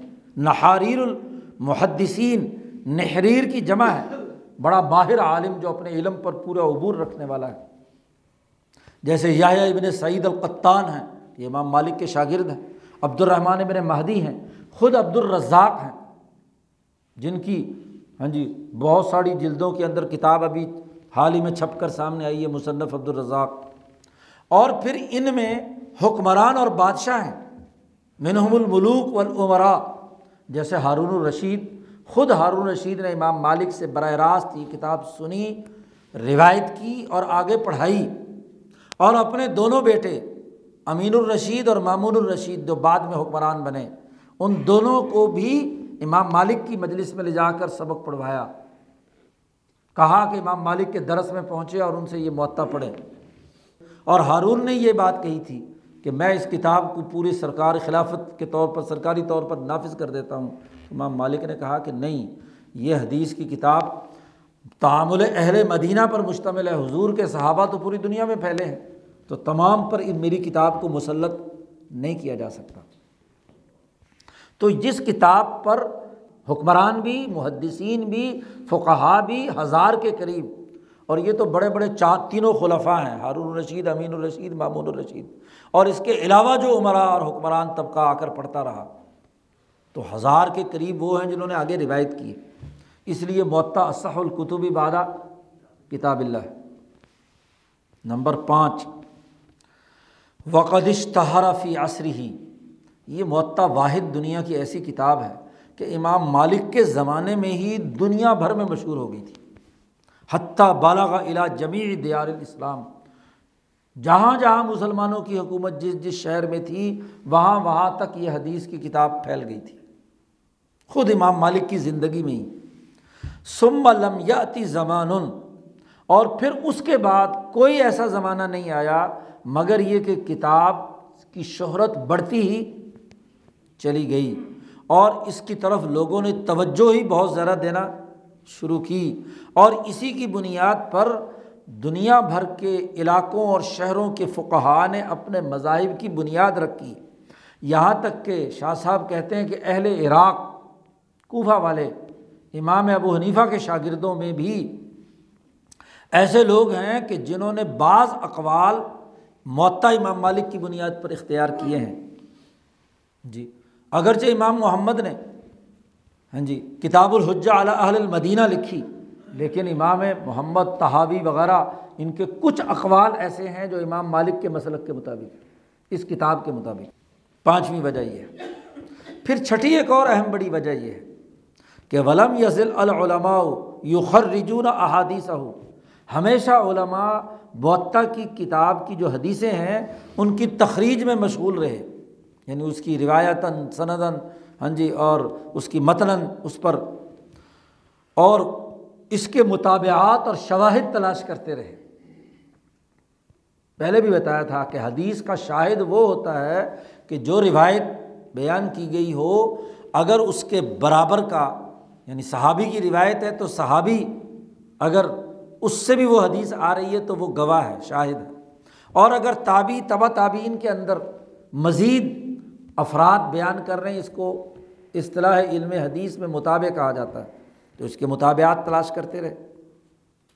اس کے جو غریب الفاظ ہیں، اجنبی الفاظ ہیں، ان کی تشریح کی طرف لوگ متوجہ رہے۔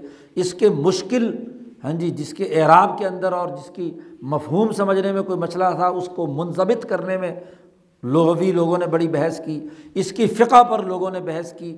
اس کے رجال پر کی تحقیق و تفتیش کی، اتنی تحقیق و تفتیش کی کہ اس کے بعد کوئی انتہا نہیں ہے۔ سینکڑوں کتابیں معطا کی شرح میں لکھی گئی ہیں۔ شاہ صاحب نے ساتویں دلیل دی کہ وہ انشیتا الحق سراح اگر تم میرے سے کھلی بات سننا چاہتے ہو تو فقص ذرا ایک طرف کتاب معطا ہاں جی مالک کی رکھو اور ایک طرف وہ کتاب معطا جو امام محمد کی کتاب الآثار ہے۔ یا امام ابو یوسف کی عمالی یا کتاب الآثار ہے۔ ذرا دونوں کے درمیان موازنہ کرو۔ شروحات، تحقیق و تفتیش اور دنیا میں صحت اور شہرت کے اعتبار سے تو تجد بینہ ہوا بینہ ہما بعد المشرقین۔ دونوں کے درمیان بہت دور کا فاصلہ ہوگا۔ حل سمیت احدم منہم کیا تو نے کسی سے سنا ہے محدثین اور فقہا سے کہ انہوں نے کتاب الآثار اور عمالی ابو یوسف پر ویسے توجہ دی ہو جیسی توجہ معطا پر دی گئی؟ اور اعتناب ہما ان دونوں کتابوں کی طرف کوئی توجہ ایسی دی ہو؟ نہیں۔ جو معطا پر توجہ دی گئی وہ کسی کتاب پر نہیں دی گئی۔ اس لیے ان سات دلائل کی بنیاد پر شاہ صاحب کہتے ہیں کہ معطا اصح القتبی بادہ کتاب اللہ ہے۔ شاہ صاحب کے اس نظریے کو شاہ عبد العزیز صاحب نے بستان المحدثین میں اس کو واضح کیا، پھر حضرت نانوتوی نے، حضرت گنگوہی نے، حضرت شیخ الہند جب بھی ہاں جی پڑھانا شروع کرتے تھے تو معطا پر یہ گفتگو اور تقریر کرتے تھے۔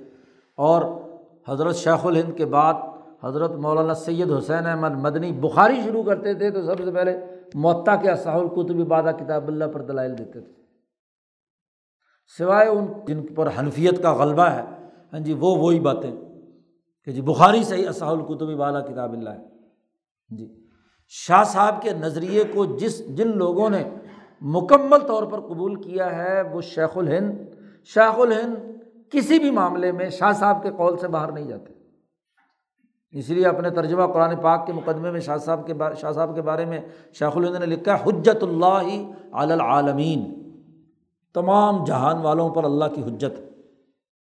قرآن پاک میں بھی جہاں، جیسا کہ آج صبح جو حیت آئی تھی، اس کی تشریح میں ہاں جی شاہ صاحب نے جو بات بیان کی، وہی شاہ عبد القادر نے بیان کی، وہی شیخ الہند نے بیان کی، وہی حضرت سندھی بیان کر رہے ہیں علام الرحمان میں۔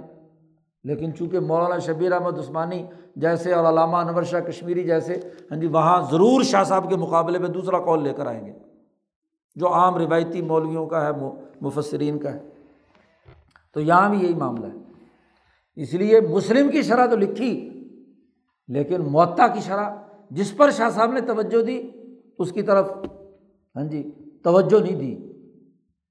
کیونکہ حنفیوں کو ہاں جی اپنے حنفیت کے اوپر بلا وجہ کا ایسا تعصب ہے کہ جو حقیقت ہے، اس کو تسلیم کرنے کے لیے تیار نہیں۔ حالانکہ شاہ صاحب نے جب المصوع لکھی، تو اس مصوع میں بڑا بنیادی کام کیا ہے، بڑا جامع کا کام ہے۔ کیا کیا؟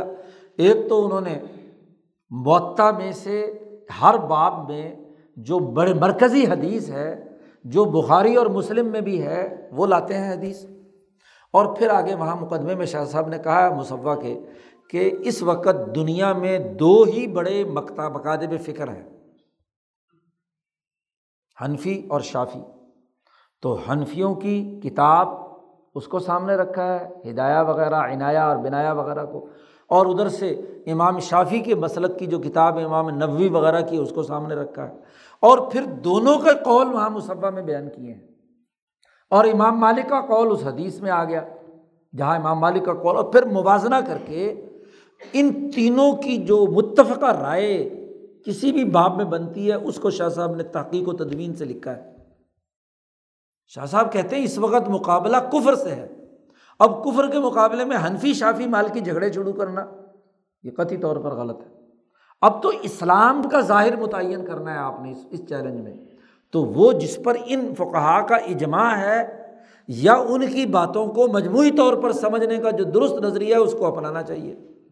اب یہاں بیٹھ کر بھی شافی اپنی آستینیں چڑھا کر ہاں جی دورہ پڑھاتے ہیں۔ وہ ابھی ملیشیا سے ایک دوست نے رپورٹ دی ہے کہ وہاں مولانا سندھی کے شاگرد جب بخاری اور یہ کتابیں پڑھاتے رہے تو وہاں کے روایتی شافی علماء نے ہاں جی کہ جی یہ کیا بات ہو یہ تو شافیت سے ہٹ کر بات کر رہے ہیں، چونکہ ملیشیا میں سارے شافی ہیں۔ اور یہاں کے جو روایتی حنفی ہیں، وہ اپنی جگہ پر بازو چڑھا کر پورا دورہ حدیث اسی میں گزار دیتے ہیں۔ جی جو شاہ صاحب کا نقطۂ نظر جامعت کا ہے ہاں جی جسے شاہ صاحب نے اختیار کیا ہے اور جو ولی اللہ ہی ہے اور شیخ الہند تک وہ۔ اس لیے شیخ الہند کی آپ ترمزی کی تقریر پڑھ لیں، بخاری کی تقریر پڑھ لیں، لمبی چوڑی بحثیں نہیں کرتے۔ وہ جو بنیادی باتیں ہیں ہاں جی اس کی طرف شیخ الہند توجہ دلاتے ہیں۔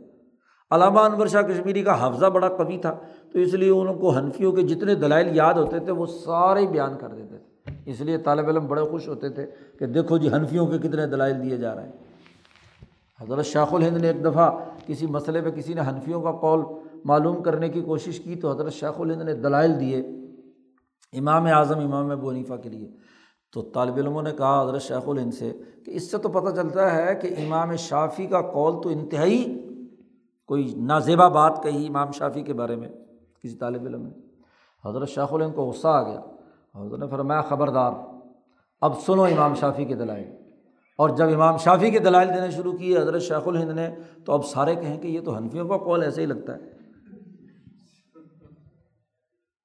شیخ الہند نے کہا، دیکھو، ہر مجتہد کے پاس دلائل کے انبار ہے توازن اور اعتدال برقرار رکھنا یہ ضروری ہے۔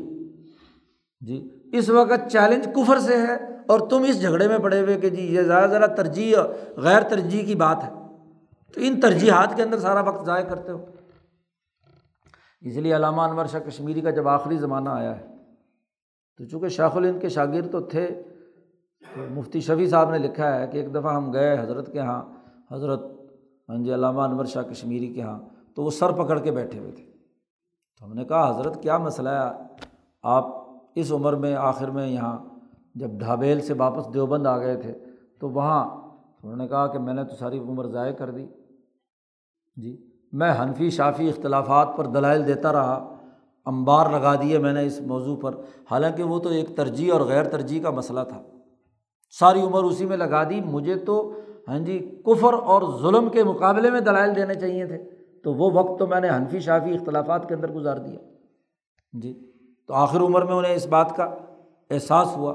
اب جو بات شیخ الہند نے کہی، جو حضرت مدنی کے پیش نظر رہی، جو حضرت سندھی کے پیش نظر رہی، وہ آخر میں ان کو سمجھ میں آئی۔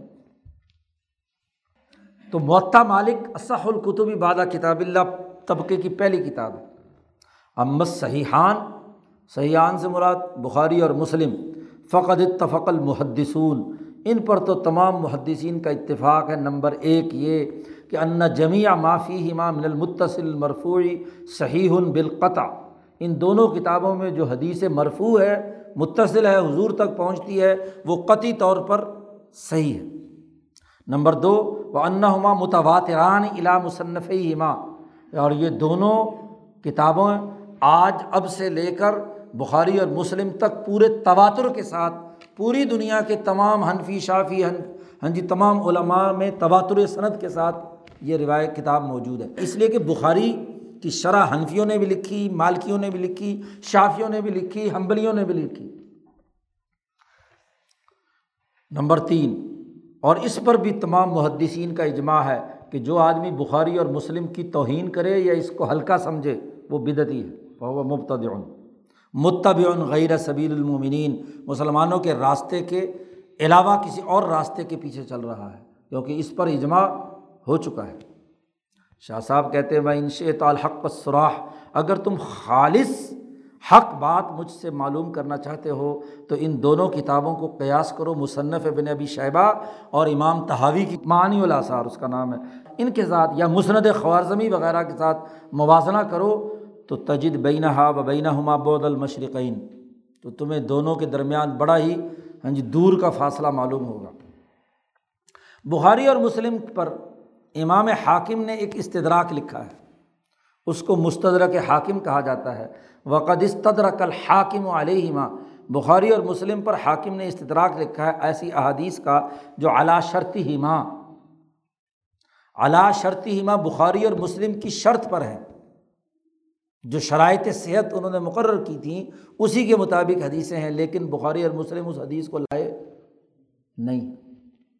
امام حاکم نے یہ کام کیا ہے کہ بخاری نے راویوں کے لیے جو شرط مقرر کی ہیں ان کو لے لیا۔ امام مسلم نے جو شرائط مقرر کی ہیں ان کو لے لیا۔ اور جو راوی بخاری اور مسلم کے تھے، ان کی کوئی حدیث موجود تھی۔ امام حاکم نے استدراک کہتے ہیں کہ کوئی چیز پہلے لکھی گئی ہو، اس میں چھوٹ چکی ہو، تو اس چھٹی ہوئی چیز کو لانا۔ تو انہوں نے کہا کہ بخاری اور مسلم کا استدراک ہے یعنی وہ روایتیں جو بخاری اور مسلم سے چھوٹ گئی، وہ میں نے یہاں لے آیا۔ اس کو مستدرک حاکم کہتے ہیں۔ تو کہتے ہیں، شاہ صاحب نے اس کا بھی بڑا تجزیہ کیا، زبردست۔ شاہ صاحب کہتے ہیں وقت تتبا تو ماں اس تدرا کا ہو امام حاکم نے جو استدراک میں جو حدیثیں لائے ہیں ان کی میں نے غور و فکر کے ساتھ بڑا ہی تتبو کیا ہے۔ تو فوجت تو ہو قد اصابہ من وجہن ولم یوسم من وجہن۔ امام حاکم اپنے اس بات کہنے میں ایک پہلو سے درست ہیں اور دوسرے پہلو سے غلط ہے صحیح نہیں ہے۔ یہ کہنا کہ بخاری اور مسلم نے جو شرطیں مقرر کی تھی اس کے مطابق وہ حدیثیں کچھ بھول گئے یا چھوڑ دی انہوں نے، وہ میں لے آیا۔ یہ بات آدھی صحیح ہے اور آدھی غلط ہے۔ کیسے؟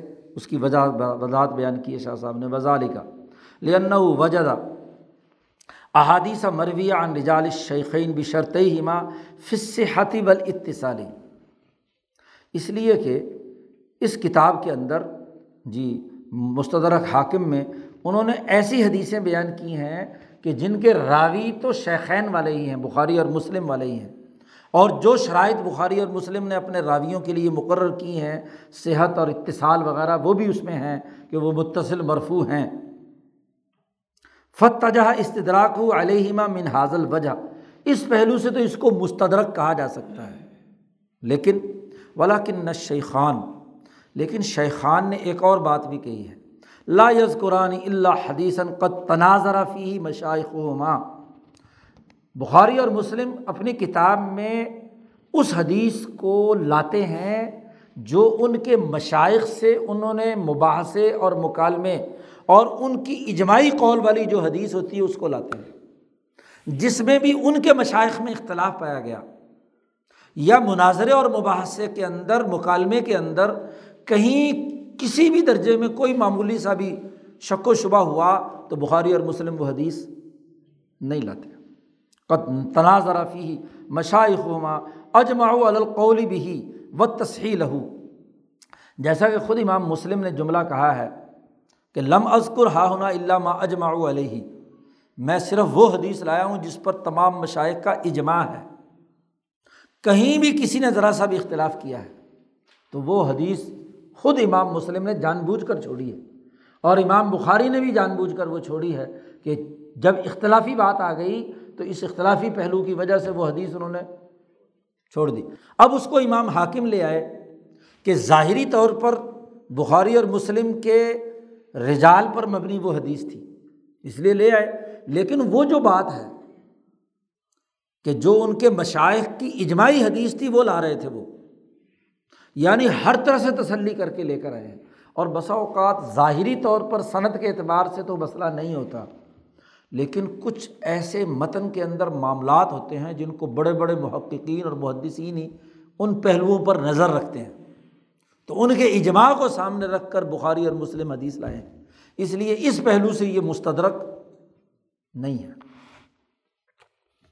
شاہ صاحب کہتے ہیں وہ جل ما تفرد بہل مستدرک جو کچھ مستدرک میں بیان کیا گیا ہے اور صرف امام حاکم ہی لائے ہیں، کوئی اور نہیں لایا۔ اس کی زیادہ تر تعداد ایسی ہے کہ الکل منہ کا علیہ، جو چھپی ہوئی ہے۔ جس کے اوپر کیا ہے؟ جس کا یعنی منہ بند ہے۔ منہ کا کہتے ہیں ہاں جی وکا برتن، کسی تھیلی کے اوپر سے رسی بندھی ہوئی ہو، اندر پتہ نہ ہو کہ پیسے سونا ہے، چاندی ہے کہ ہیرے ہیں، جواہرات ہیں، کیا ہے ہاں جی۔ تو یہ ایسی جو مستدر حدیث اکیلے حدیث لائے ہیں، متفرد ہو کر، وہ ایسی ہے کہ جس کا نتاق جس کی رسی بند ہے اور جس کے اپنے زمانے کے مشائق سے وہ مخفی رہی ہے۔ اگرچہ بعد میں وہ مشہور ہوئی ہو، تو چونکہ حاکم بعد میں آئے ہیں، تو اس لیے انہوں نے اپنے زمانے کی شہرت کو سامنے رکھ کر وہ روایت لے آئے۔ یا وہ حدیثیں ہیں کہ جن کے رجال میں محدثین نے اختلاف کیا تھا، اس لیے بخاری اور مسلم نے چھوڑ دی اور امام حاکم انہیں لے آئے۔ شاہ صاحب کہتے ہیں، فش شیخان۔ شیخان کا لفظ جب بھی علم حدیث میں بولا جاتا ہے تو دو آدمیوں کے لیے، امام بخاری اور امام مسلم کے لیے۔ حنفیوں کے یہاں جب شیخان کا لفظ بولا جاتا ہے تو امام اعظم، امام ابو حنیفہ اور امام ابو یوسف کے لیے بولا جاتا ہے۔ حدیث میں جب شیخان کا لفظ بولا جائے تو بخاری اور مسلم۔ شاہ صاحب کہتے ہیں یہ شیخان بمنزل استاذ کے ہیں۔ جی دونوں اساتذہ کی جگہ ہیں۔ اور کانا یا تنیانی وہ دونوں بحث کرتے ہیں، توجہ دیتے ہیں۔ خصوصی احادیث میں وصل اور انقطاع کے حوالے سے بھی خصوصیات حدیث کہ یہ سند بھی ہے یا منقطع ہے۔ یہاں تک کہ جب تک حال واضح نہ ہو جائے، اس وقت تک نہیں لاتے۔ اور حاکم صاحب جو ہیں، وہ عام طور پر ہاں جی بخاری اور مسلم کے طریقۂ کار سے جو قاعدہ انہوں نے اخذ کیا ہے، اس قاعدے کی روشنی پر وہ حدیث لاتے ہیں۔ جیسے ان کا کہنا یہ ہے، امام حاکم کا، کہ زیادت الثقات مقبولت سقہ لوگوں میں مثلاً حدیث روایت ہوئی، ایک نے ایک راوی نے ایک حد تک حدیث آ کر بند کر دی، دوسرے سکہ راوی نے بات کی اور اس نے کچھ اضافے بیان کیے۔ تو اب یہ جملہ امام حاکم نے کہا ہے کہ ثقات کی زیادتی یعنی زیادہ جملے جو ہیں وہ قابل قبول ہیں، تو ویزخ طلف الناصف الوصل بل ارسال بل وقف رفع وغیرہ ظالی کا تو فلدی حافظ زیادہ حجت العلام علم یافظ جس نے حفظ نہیں کیا، اس کے مقابلے میں جس نے یاد رکھا ہے، وہ حجت تو ہو سکتا ہے، لیکن اس کو علل اطلاق اس کو امام حاکم زیادتی کو سکا کو ترجیح دے رہے ہیں، تو یہ بات درست نہیں ہے۔ حق بات یہ ہے شاہ صاحب کہتے ہیں کہ کثیر اما ید الخل فی الحفاظ۔ حق بات یہ ہے کہ حافظوں کے حفاظ حدیث کے اندر بھی کہیں کہیں خلل پیدا ہو جاتا ہے، موقوف حدیث کو مرفوع بیان کرنے میں یا منقطع حدیث کی سلسلہ وصل بیان کرنے میں۔ خاص طور پر جب ان کی متصل معروف، متصل اور مرفوع حدیث میں زیادہ رغبت ہوتی ہے اور اس کی عظمت شان ان کے پیش نظر ہوتی ہے تو اس کو ترجیح دیتے ہیں۔ تو شیخان لا یقولانی بی کثیر مما یقول الحاکم۔ حاکم جو بات کہتے ہیں، بخاری اور مسلم وہ بات نہیں کہتے۔ تو اس پہلو سے یہ مستدرک حقیقت میں بخاری اور مسلم کا مستدرک نہیں ہے۔ شاہ صاحب کہتے ہیں، یہ تین کتابیں معطا بخاری اور مسلم۔ یہ تین کتابیں طبقۂ اولا کی۔ اس کی طرف توجہ دی ہے، قاضی ایاز نے۔ قاضی ایاز نے کتاب لکھی ہے مشارق الانوار۔ ہاں جی المشارق کے نام سے بھی۔ تو وہ ہمارے یہاں بلکہ یہاں ہندوستان میں سب سے پہلے یہی کتاب پڑھی پڑھائی جاتی تھی۔ تو المشارق کے نام سے کتاب لکھی، جس میں ان تینوں کتابوں کو ایک جگہ جمع کر دیا۔ اور اگر غور و فکر سے بھی دیکھا جائے، بستان المحدثین میں شاہ عبدالعزیز صاحب وغیرہ نے بات بیان کی ہے کہ معطا گویا کے متن ہے بخاری اور مسلم گویا کہ اس کی شرح ہے۔ تو اس کو، اس کی مشکل اور اس کے اندر جو کاتبوں کی وجہ سے تصحیفات پیدا ہوئی تھیں، قاضی ایاز نے اسے درست کر کے اس کو ایک کتاب پوری کتاب مشارق کے عنوان سے مرتب کر دی۔ مشارق الانوار علیٰ سہا الاثار کے نام سے۔ اسی طریقے سے ہاں جی ان تینوں کتابوں کو ایک جگہ پر انہوں نے گویا کہ مرتب کر دیا۔ یہ تو پہلے طبقے کی تین کتابیں ہیں۔ اس کے بعد طبقۂ ثانیہ ہے۔ پڑھیں یا بس کریں؟ چلو جی۔ اللہ صلی اللہ